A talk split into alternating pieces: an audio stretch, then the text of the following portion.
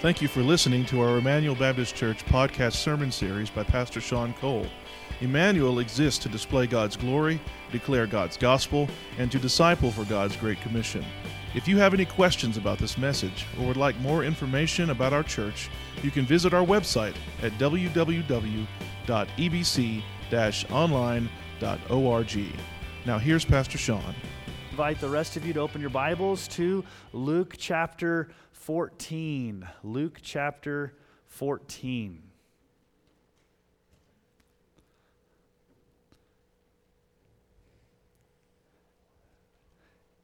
And I did a Google search this past week and, and, and to come up with or to find out what are some of the most expensive things in the world.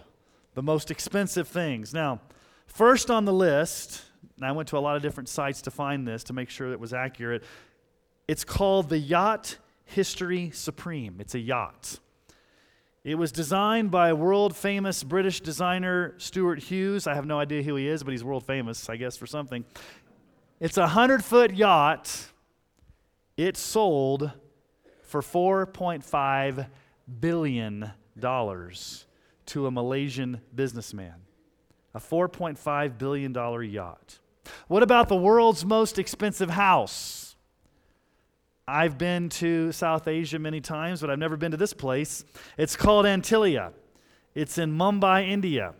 It's owned by Asia's richest billionaire. It's 27 stories, has three helipads, it has parking spaces for 168 cars, it's got a ballroom, it's got a nine high speed elevators, it's got a 50 seat theater, and it's designed to survive an earthquake of a magnitude of 8.0. How much does this house cost? $2 billion. What about the world's most expensive car? WeatherTech founder and CEO David MacNeil in 2018 paid $70 million for a 1963 Ferrari 250 GTO. If you know anything about cars, there were only 39 of those built, and so they're very rare Ferraris. $70 million. What about the world's most expensive piece of jewelry? It's called the Graff Diamond Hallucination Watch. It's a watch. It's adorned with 110 carats of the world's rarest colored diamonds. It sold for $55 million in 2014, a $55 million watch. What about the world's most expensive painting? The famous French artist Paul Gauguin spent time in the South Pacific. A lot of his paintings are of Polynesian women. There's this one painting called When Will You Marry? In 2015, it sold for $300 million, the most expensive piece of art sold in recent history. Now, I've saved the best for last. What's the most expensive thing in the world? It's not on this planet. It's the International Space Station. It's the most expensive thing ever created on planet Earth that's not in planet Earth. It's estimated to be at $150 billion. Now, why do I bring up the world's most expensive things? Now, it's no surprise to you, I'm not a billionaire, so I don't know about these types of things, but I, I wonder if these people sat down and calculated the cost of what it would cost them. Or maybe people are just so filthy rich it doesn't matter how much it costs. Just tell me the price and I'll, I'll pay for it. But that's normal type of people. When you make a major purchase, like when you go to buy a house or you go to buy a car or you make a major purchase, normally you sit down and you run the numbers. Can we afford this? You calculate the cost. Is this something we can afford? Can I afford the monthly payments? I'm not going to just jump into making a rash purchasing decision. You sit down and you think about it before you make such a big purchase.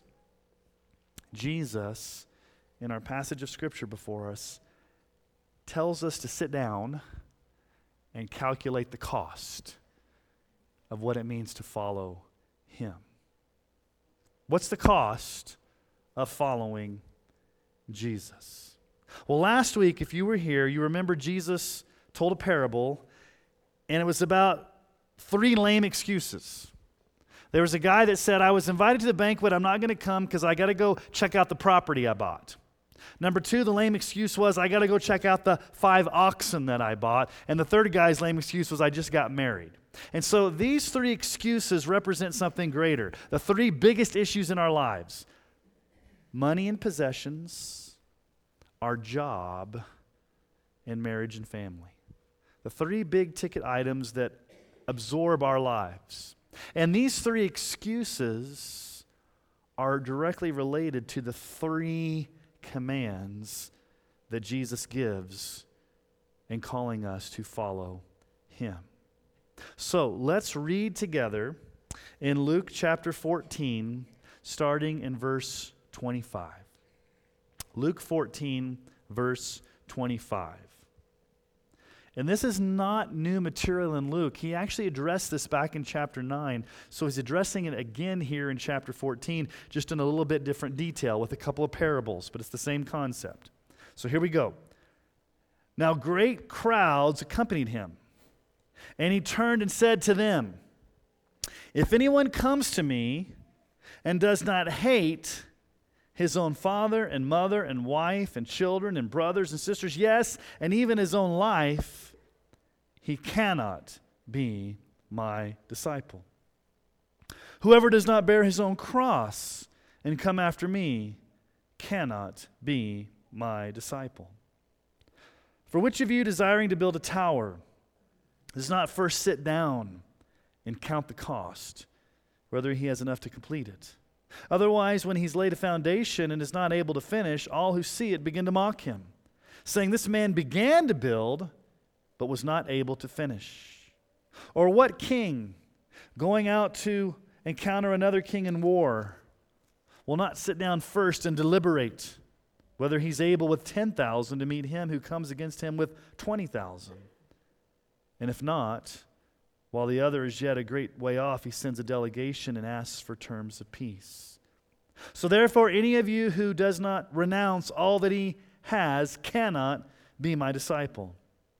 Salt is good, but if salt has lost its taste, how shall its saltiness be restored? It is of no use either for the soil or for the manure pile. It is thrown away. He who has ears to hear, let him hear the scene shifted from the Pharisee's house. And now the context is there in verse 25 great crowds were accompanying him. This is an exciting time for Jesus. He's gathered great crowds. They're excited to follow this miracle worker. He's a great teacher. He really stands up to the religious leaders. They're caught up in the frenzy of following Jesus, but they do not know where he's going or who he is. Where's Jesus headed? To Jerusalem to go to the cross. So they're caught up in the moment here. They're caught up in the frenzy, the excitement, the novelty. And Jesus stops them dead in their tracks and turns to them and gives three radical conditions for following him radical conditions. And these statements are very emphatic where Jesus says, You cannot be my disciple if you don't do these things. You cannot be my disciple. So, what are these three conditions, these radical conditions? Well, first, Jesus says we have to put all other human relationships under his supreme authority. He is to be above all other human relationships. Now, notice what he says there in verse 26. If anyone comes to me and does not hate his own father and mother and wife and children and brothers and sisters, yes, even his own life, he cannot be my disciple. Now, is Jesus literally telling us here to hate our family? No. We've got to balance Scripture with Scripture. Jesus is not saying, hate your family, detest the people that are in your life. He's, he's using exaggerated language. He's speaking in hyperbole. Basically, what Jesus is saying is if there's any human relationship that takes the place of me, it's out of balance. I, Jesus, am to be supreme, to be superior, to be preeminent, even above your own life even above your own spouse, your children. No human relationship, as intimate and great as it is, is to take precedence over me. I am to be supreme. That's basically what he's saying there. Not literally that we are to hate our own family members, it's exaggerated language. The second command that Jesus issues, and you see it there in verse 27 whoever does not bear his own cross and come after me cannot be my disciple. Bear your cross. Now, in our culture, we use language like, I've got a cross to bear. I've got my cross to bear, like it's an inconvenience, a minor inconvenience or a distraction. But back in that culture, the cross was a symbol of repugnance, a symbol of shame. For the Jewish mind, the cross meant that you were condemned by God. God had forsaken you. To the Gentile, the cross was reserved for criminals and for uh, people that went against the government, just the worst of society. And so it would be like in our culture today wearing a necklace of an electric chair around your neck. To take up your cross means that you renounce any reliance upon yourself, any sufficiency you have in yourself. You admit your weakness. You basically say, I'm signing up for a life of suffering like Jesus. Not that you die on the cross for your own sins. That's not what he's talking about. But you're saying, I'm going to identify with the path of Jesus. And the path of Jesus is persecution, trials, suffering. That's what I'm signing up for. And Jesus said this in John 15, 18 through 20. He told us, If the world hates you, know that it hated me before it hated you. If you were of the world, the world would love you as its own. But because you're not of the world, but I chose you out of the world, therefore the world hates you. Remember the word that I said to you a servant is not greater than his master. If they persecuted me, they will also persecute you. If they kept my word, they will also keep yours. They persecuted Jesus, they will persecute us. They hated Jesus, they will hate us. That's what we're signing up for. 2 Timothy 3:12. Indeed, all who desire to live a godly life in Christ Jesus will be persecuted. Not may be persecuted, but will be persecuted. And then 1 Peter 4:16, if anyone suffers as a Christian, let him not be ashamed, but let him glorify God in that name. Put all human relationships below Jesus. He's to be preeminent.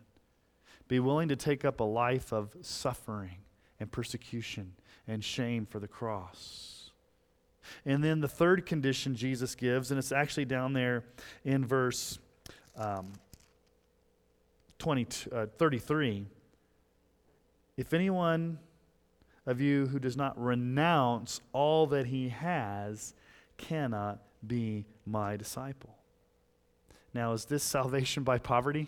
Give up everything that you have? Give up all worldly relations? These are radical commands. Hate your family. Take up your cross. Renounce everything that you have. Dietrich Bonhoeffer famously said this When Christ calls a man, he bids him come and die. In fact, every command of Jesus is a call to die with all our affections and lusts. Jesus is calling us to die to ourselves, to our wishes, to our agendas, to, to put everything aside so that He is preeminent. He is supreme. He is superior. In other words, there is a tremendous cost to following Jesus. It requires repentance. It requires owning up to your sin, owning up to your pride, owning up to your selfishness, owning up to your self sufficiency, saying that you are spiritually bankrupt and you have nothing to offer Jesus. Now, one thing we need to be very clear of here, and I need to be very careful in how I preach this this morning. I want to, I want to be accurate with the text, but I want to be very careful. One thing that you, we need to be very careful for is what Jesus is preaching here is the law. He's preaching to us the law, not the gospel. These are demands made upon us that we can never fulfill. So let me ask you some questions here. How do you know if you've loved Jesus enough to follow him? How do you measure it? What if you haven't given up all other human relationships? And what happens if you sometimes put your wife above Jesus? Does that mean that you can't be a Christian? How do you know that you've borne your cross enough?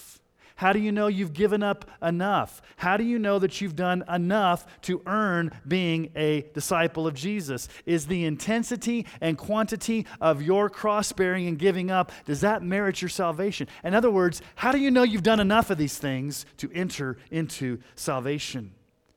we oftentimes think that Jesus is preaching the gospel to us. Oftentimes in the gospels, Matthew, Mark, Luke, and John, Jesus actually preaches the law to us. The law are demands that he places upon us. Now, you have to ask the question what's the purpose of the law? What's the purpose of these demands? We cannot fulfill them. The purpose of the law is to show us how hopeless and how helpless we truly are. It's to lead us to say, I'm not self sufficient. I can't do this enough. I can't be intense enough. I can't be radical enough. I can't do this. All I can do is cast myself at the mercy of Christ alone to save me. So when Jesus forcefully issues these three conditions, they're not meant for us to sit there and say, I can do it. They're meant for us to say, This is radical, and I don't even know if I can do this. It's the cost of following Jesus. And Jesus knows the crowd. The crowds are following him. And so Jesus' point here is to turn to the crowds and say, listen, I want you to sit down and I want you to take some time and I want you to calculate, think through what it is you're doing as you're following me to Jerusalem. And he gives two illustrations here to illustrate counting the cost, two parables. The first one, he talks about a man building a tower. He says in verse 28 For which of you desiring to build a tower does not first sit down and count the cost? Whether he has enough to complete it. And that word count the cost is interesting in the original language. It means to take out pebbles and, and kind of place pebbles around like calculating. In the original language, it means to think through, to be methodical, to be very careful in deliberation. Now, this man, there's no pressure on him to build a tower. He decides one day, I'm going to go out and build a tower. But the issue is does he have enough money? Does he have enough resources to finish it? You can start well. And hey, I'm going to build this tower and it's going to be awesome and it's going to be tall. And you get halfway through and it's like, oh man, I ran out of money. I can't finish it. And then it sits there unfinished, and then people begin to come by and mock. That's the guy that couldn't finish his tower. I remember many years ago when we, when we first left Colorado Springs, um, on the north side of town, they were building this huge, like, apartment, not enough apartment, it was a hotel complex, like this huge high rise hotel. And, and, and, like, they got halfway done, and it never got finished and never got finished. And, every time we drive by, they're like, they never got that hotel finished. I think eventually, finally, it, got finished, but I think like for five or six years, you had this huge hotel complex that was just sitting there empty because the, the contractor or the, or the person that was doing that ran out of money, from what I understand. It's the same thing. The guy started well, but he didn't think through do I have enough money? Do I have enough resources? Do I have enough of what I need to actually finish the tower. I got to think about this. The second analogy, a king. Now, this is a little bit different. The guy that builds a tower can one day decide, hey, I'm going to go build a tower. This is an issue where a king is being invaded by a larger army. He's got an army of 10,000, a, a king with 20,000 is coming at him. It's kind of like the situation between Ukraine and Russia. A larger nation inv- invades a smaller nation, and so there's got to be some thinking through of how we're going to do this. So the, you get your generals together and you say, can we really wage war here? Do we have the tanks, maybe back then? Do we have the horses? Do we have the chariots? Can we wage war against a larger opponent? Let's sit down and notice what it says there. In verse 31, what king going out to encounter another king in war will not sit down and deliberate? Deliberate whether he's able with 10,000 to meet those who come against him with 20,000, to deliberate. Do we go to war with half the size? Or do we sign a peace treaty because we know we're going to lose? We need to think this through because it's a major decision that impacts the entire nation. What's Jesus' point in both these parables? Think things through very carefully before you start. Think things through very carefully before you decide to follow Jesus. Now, what does it mean to think things through carefully? There is a word that our culture is allergic to. You know what that word is? Thinking. Our culture is driven by what we feel. People make decisions based upon what they feel. I feel it in my gut. I'm following my heart. I'm just going to go with my heart.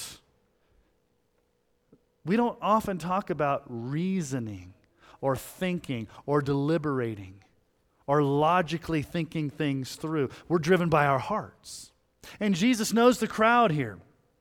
He knows that the crowds are following him. They're probably driven by emotion. They're caught up in seeing the miracles, they're caught up in seeing the healings, and they love this, this teacher, Jesus.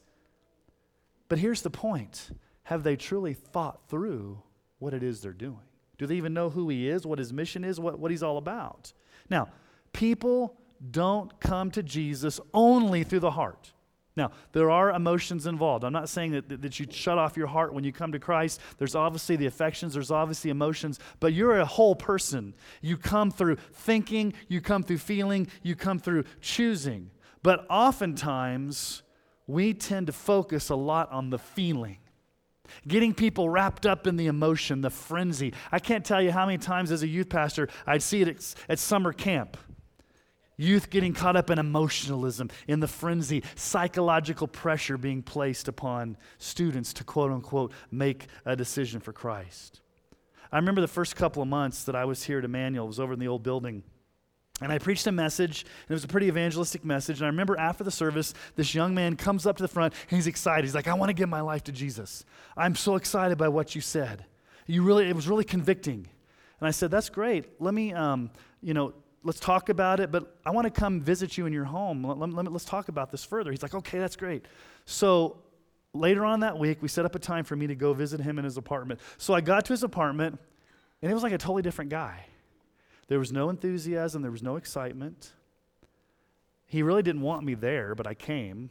And I sat down with him and I said, you know, well, let's talk about, you know, what, what was it that was said that really motivated you? What, like, what, let's talk about sin. Let's talk about Jesus. Let's talk about repentance. He shut down. He didn't want anything to do with it. And so what I did is I, I did something that maybe you wouldn't get good points in this in an evangelism class, okay? They'd probably fail you if you did this. I didn't close the deal. I didn't arm twist. I didn't manipulate him on that Sunday morning to make a quick decision. Here's what I said to him I said, You know what? You need to sit down and think about what I've said on Sunday morning, and you need to sit down and think about what I've said to you here in your house. And the best thing I can do for you is to leave and let you think about this. Think about what I've said. And if God has convicted you, call me back in a few days and tell me what you thought about. And I left. I never heard from him again. Now you may think, well, Sean, you failed at evangelism because you didn't get the, you didn't get the decision. Well, at that time, I felt like he needed to really think things through as opposed to making a quick emotional decision. Because at the end of that worship service, he was all excited. But three days later, that excitement waned, and when I started talking to him about real issues of sin in his life, he didn't want anything to do with it. He didn't need me to emotionally whip him up into a frenzy. He needed to stop and think about it and spend some time thinking about what it means to be a Christian, to count the cost. You see, oftentimes we have an eager, an overeager attempt to boost our numbers. We want big numbers. We want to see decisions for Christ. We want to, we want to see all these people coming forward and making decisions for Christ, and we can result in getting a lot of amped up, excited decisions for Christ where people aren't even knowing what they're doing. Um, when I was a youth pastor, we had this big event. This will date me. It was at the turn of the century. 2000, Y2K, it was called Youth Link 2000. And they linked us up all across the, the, the, United States, different cities. And one of the cities was Denver. And so we took our youth there. And, and there was like big bands at back at the time, like Rebecca St. James and Audio Adrenaline. And, and this is, again, dating me. And there was big time speakers. And um, there was this, this former football player and he was like laying it on thick. He was like really preaching it hard. And he was emotional appeal and, and, you know, every evangelistic trick in the book you could think of, he was like laying it on the kids. And so it came time for the altar call, and like half the, half the room went forward. It's like, like 500 kids went forward.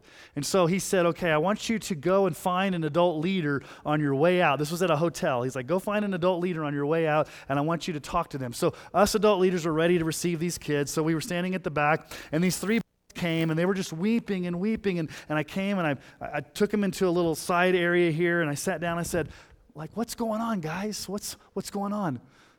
We don't know. Well, why did you guys come forward? Well, the guy told us to. Well, do you really know what you're doing? No, but he really made us, he really made us sad.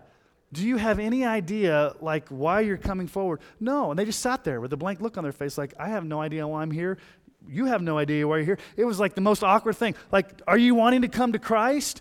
Do you have a crisis in your life? What's going on? We don't know. The guy was just really an emotional preacher, and so we went forward because he told us to go forward. So we see it all the time where people make quick decisions for Christ because they haven't thought through what it means to follow him.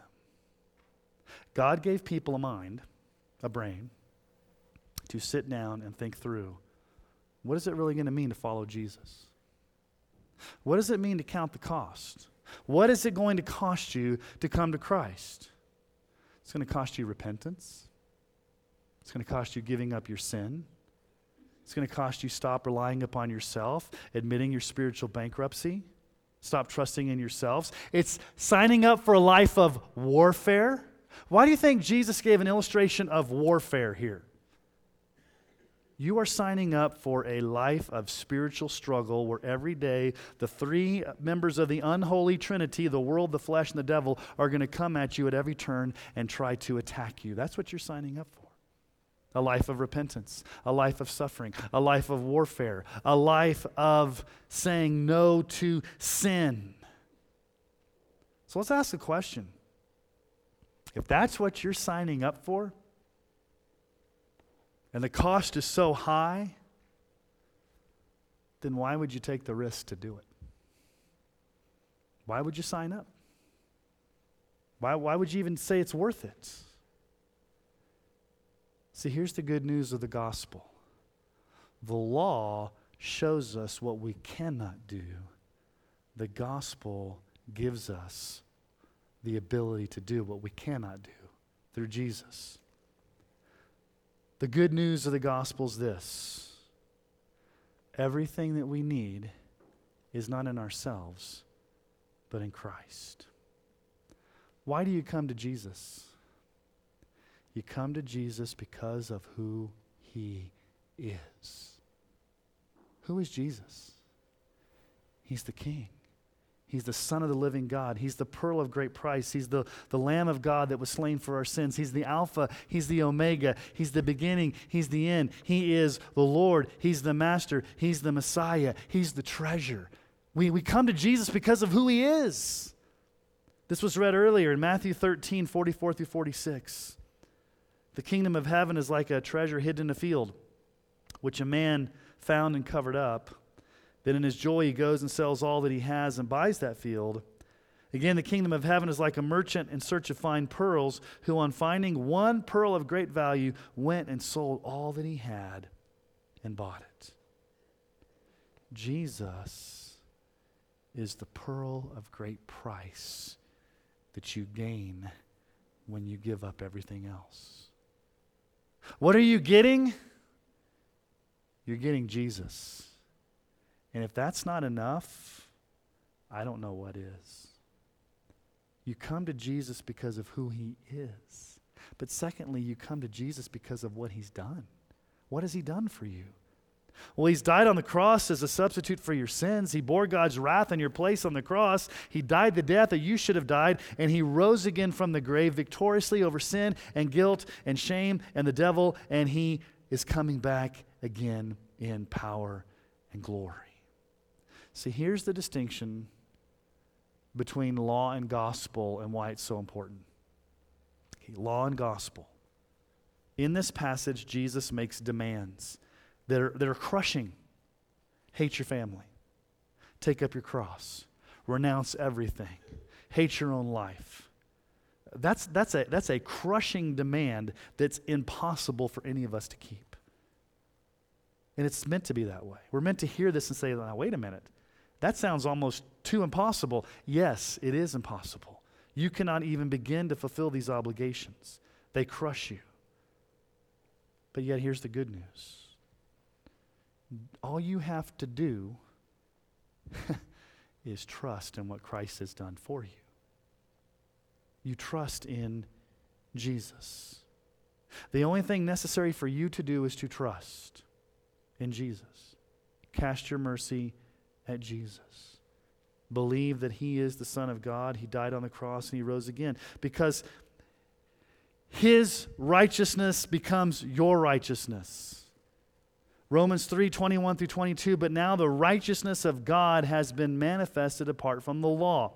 Although the law and the prophets bear witness to it, the righteousness of God through faith in Jesus Christ for all who believe. You cannot renounce yourself enough. You cannot carry your cross enough. You cannot hate your family enough. You cannot take up your cross and deny yourself enough to become a follower of Jesus. Let me just put that to rest. You can't do enough. You can't be radical enough. You can't surrender enough. You can't do enough. But Jesus requires it. Okay, then what's the problem? If I can't do it and Jesus requires it, then, then what do I do? You come at the end of your rope and say, Jesus, I can't. All I can do is trust in what you've done. And you trust in Jesus. You give your life to Jesus. Galatians 2:20 I've been crucified with Christ. It's no longer I who live, but Christ who lives in me. In the life I now live in the flesh, I live by faith in the Son of God who loved me and gave himself for me. I live a life of faith because Christ died in my place, because Christ loved me, because he died for me and rose again. His life now becomes my life, and I live a life of faith in Jesus. He changes your heart. He takes that old life and kills it and raises you to new life, places you in a family. And now, because of what Christ has done, you can look to him as being supreme. Colossians 1:18. He's the head of the body, the church. He's the beginning, the firstborn from the dead, that in everything he might be preeminent. Preeminent. So Jesus lays down the law. Hate your family. Hate your life. Take up your cross. Renounce everything that you have. Jesus, it sounds radical. Jesus, it sounds impossible. Jesus, can I do enough of this? Can, how am I even begin to do this? That's the point. You can't. That's law. Law says do, do, do, and you're supposed to say to the law, I can't, I can't, I can't. What's the gospel say? The gospel says done, done, done. Jesus has done everything for you. He's died on the cross for you. He's risen again for you. He's done everything necessary for you. All you have to do at this point is just receive it by grace alone, through faith alone. What is faith?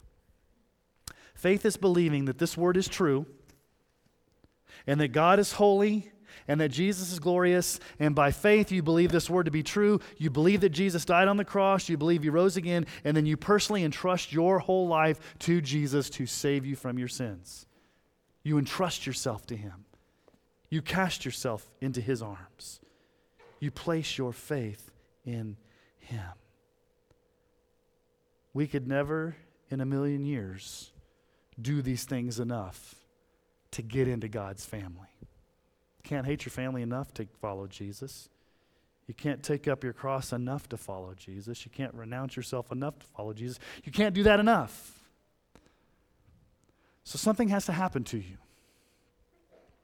What you can't do, God gives you the ability to do by his sovereign grace.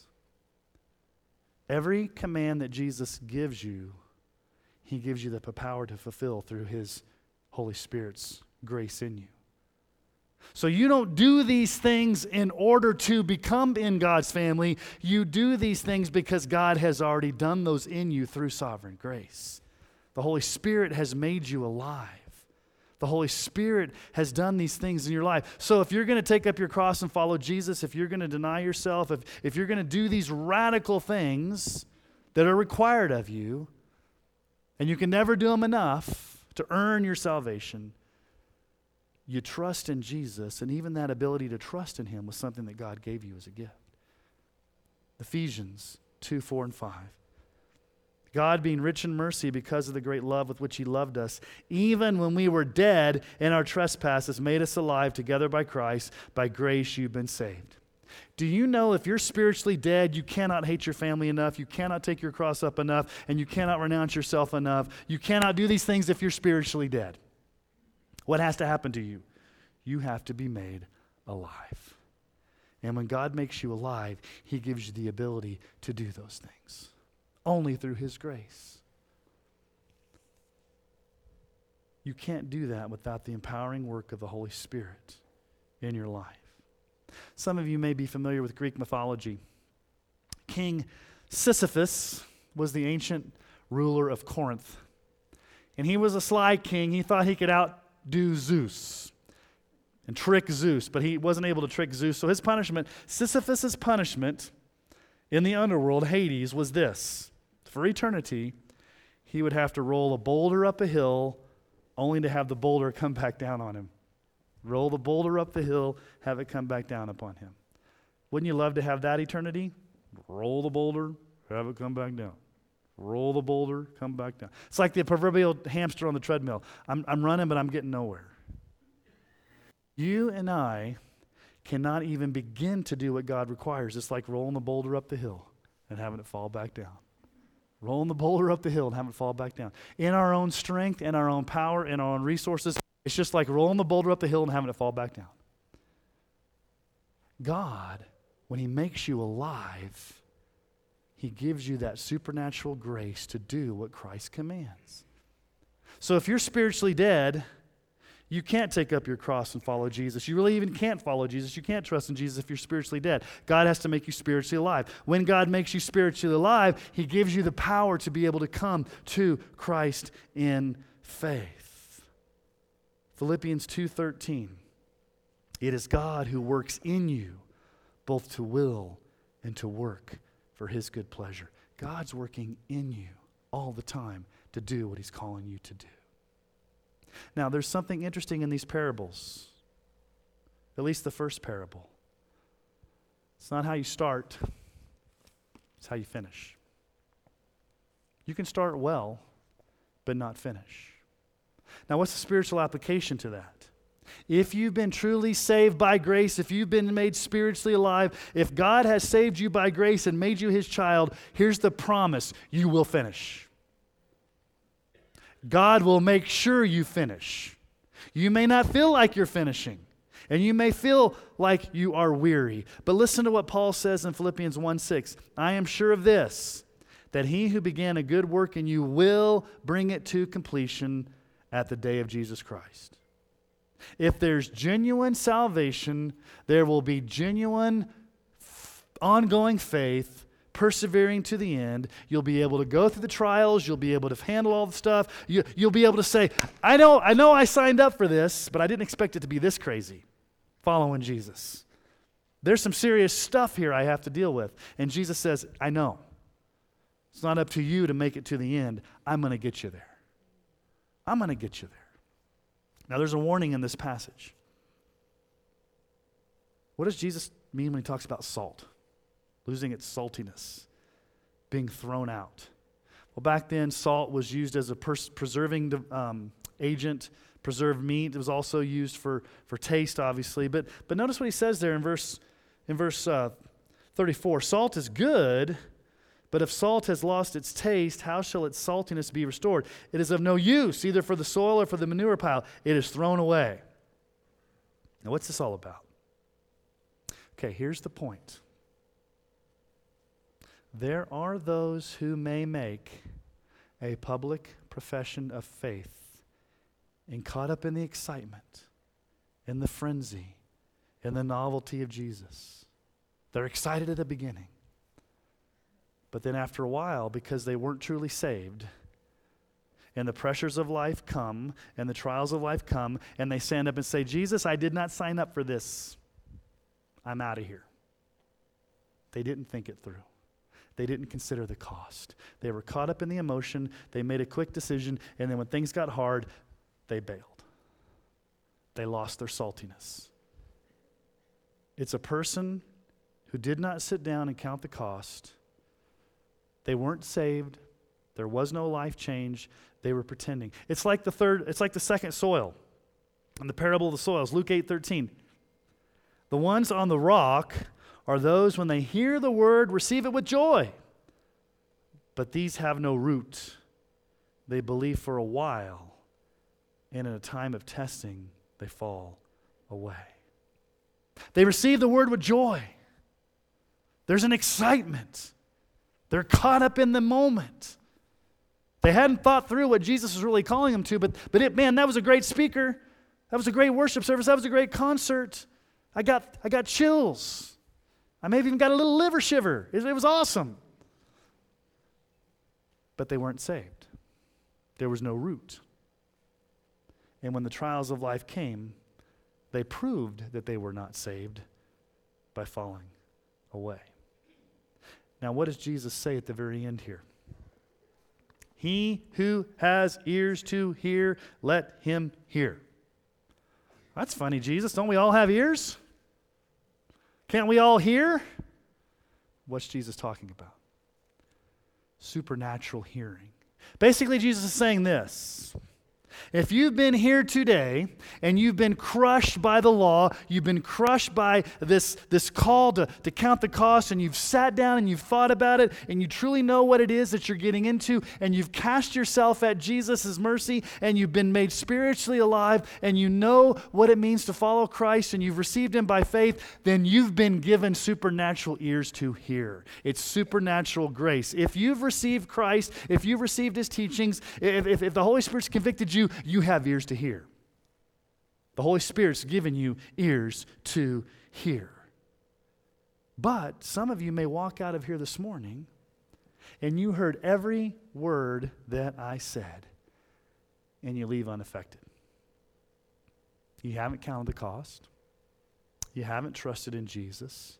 You'll go on your merry way and never think twice about these serious matters. You have ears but you're not really listening to what Jesus is saying.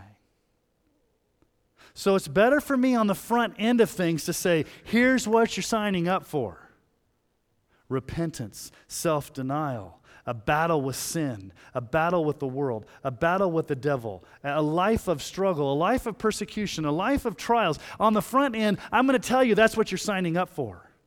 Because I don't want to sell you a bill of goods like the prosperity preachers. Just try Jesus on, he'll make your life better. He'll give you everything that your heart desires. That's not necessarily true. Spurgeon said this Sometimes after you share the gospel,